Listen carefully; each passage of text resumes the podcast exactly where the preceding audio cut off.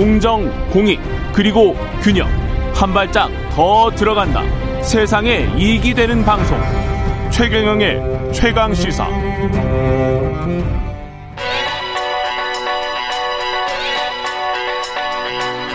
최강 시사.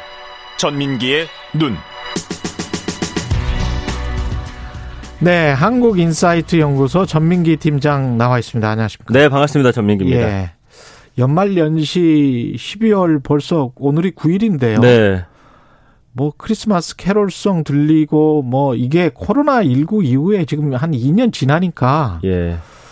이게 연말 연시가 연말 연시 같지가 않아요. 그렇죠. 예. 그러니까 이게 전체적인 분위기가 그렇다 보니까 예. 이게 좀 연계돼 가지고 사실은 그런 좀 분위기가 형성되고 좀 그 안에서 좀 우리 주변도 좀 둘러보자. 그렇죠. 불의웃도 좀 돕자. 기부도 예. 좀 하자. 근데 사실 그런 목소리가 많이 사라졌습니다. 그러니까요. 그러니까 그 마음이 뭐랄까요? 코로나 바이러스 때문에 약간 우울해져서 예. 사람들이 네.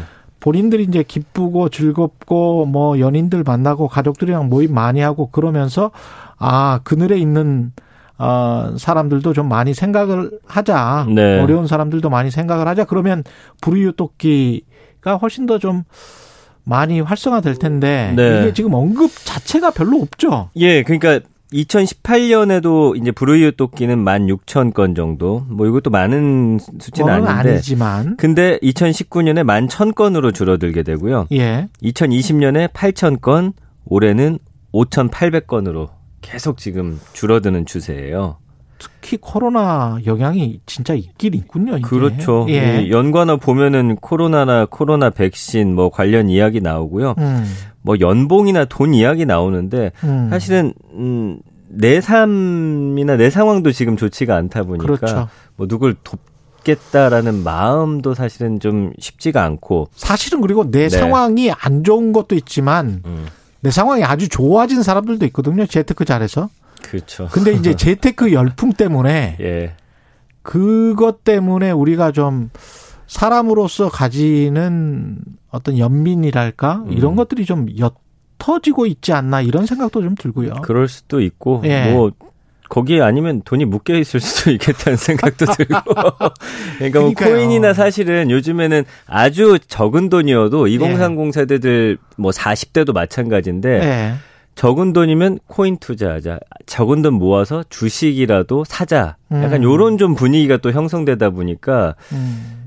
아주 소량의 돈이 생기더라도 이제는 해외 주식도 쪽에서 그렇죠, 살수 그렇죠. 있잖아요. 뭐 네. 요런 식으로 투자의 관점이 좀 더 올 한해는 좀 지배적이었지 않나라는 생각이 듭니다. 예. 재테크나 투자가 이제 개인에만 집중하다 보니까 예. 공동체에 관한 생각은 조금 덜하게 되는 것 같은 이게 사실 불이웃 돕기와 관련된 감성어들은 네. 부정 비율이 어떻습니까? 그래도 70대 26이에요. 그러니까 누굴 돕는 것 자체를 이제 부정하거나 그렇죠. 싫다는 분들은 없는데 예. 그 상황에서 사실은 부정 비율이 이게 작년보다 한 5에서 8%가 그냥 이 음. 2년 전, 3년 전 해서 올라가고 있다는 게 어렵다, 힘들다, 그 다음에 어려움을 겪다. 요런 단어들이 조금 나오고 있거든요. 그러니까 음. 나 자신의 어려운 상황을 좀 더 이렇게 어필하는 분들이 좀 계셔서 이 비율이 올라간다라는 건 좀 눈여겨 봐야 할 지점인 예. 것 같습니다. 실제 기부금 모금액도 줄었습니까? 그래서 지금 사회복지 공동모금회 중앙회가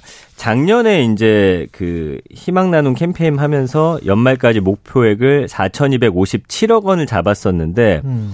이게 작년에도 그 사랑의 온도탑이라고 하죠. 100도 달성에 실패했어요. 4,085억 원이었는데 그러다 보니까 올해는 4,200억 원이었던 거를 3,500억 원으로 또 하향 조정을 합니다. 예. 그러니까 그 말인즉슨 일단 연초부터 해서 들어오는 금액 자체가 많이 줄었다라는 거고 연말까지 목표를 이루지 못할 것이기 때문에 거의 지금 음 천억 가까이 줄어드는 상황이거든요. 음. 그러다 보니까 이제 방식을 좀 바꿔보자. 예. 예전에는 이제 그 현장에 직접 가가지고 이제 뭐 아이들 줄 서서 돈을 넣는다든지 그래서 뭐 pay나 각 간편 결제 방식이라든지 QR 코드 방식이라든지 이런 걸 지금 아, 도입하고 있는 상황인데 디지털로 간단하게 예, 근데 그거 좀 단돈 천 원이라도 그렇죠. 그럼 그게 또 크게 되거든요. 근데 이게 아직은 좀 저변 확대 많이 안 된 것 같아요. 저도 네. 잘 모르는 상황이기 때문에 그래 한번 하고 싶은데 어떻게 해야 돼? 이런 좀 방식을 좀 많이 언론에서도 알려줄 필요가 있을 것 같고요. 그렇죠. 분위기 형성을 좀 해주는 게 좀 필요해 보이지 않나라는 생각입니다. 카드 회사나 금융 회사나 플랫폼 IT 기업들도 한번 고민을 해봐야 되겠네요. 맞습니다. 관련해서 예, 예. 이게 훨씬 더 사회를 살리고 이 우리가 선진국이라고 하는데 이런 분들 많이 신경 써야 됩니다. 이 국가적 자존심과 관련돼 있습니다. 맞습니다. 그리고 예. 이제 유튜브에서도 보면은 관련 영상 자체도 많이 없거든요. 음. 그러니까 이런 컨텐츠 짧게라도 좀 만들어서 올리고 분위기를 형성을 빨리 해야 될 것 같습니다. 예. 전민기의 눈이었습니다. 감사합니다. 고맙습니다. KBS 일라디오 최경영의 최강시사 2부는 여기까지입니다.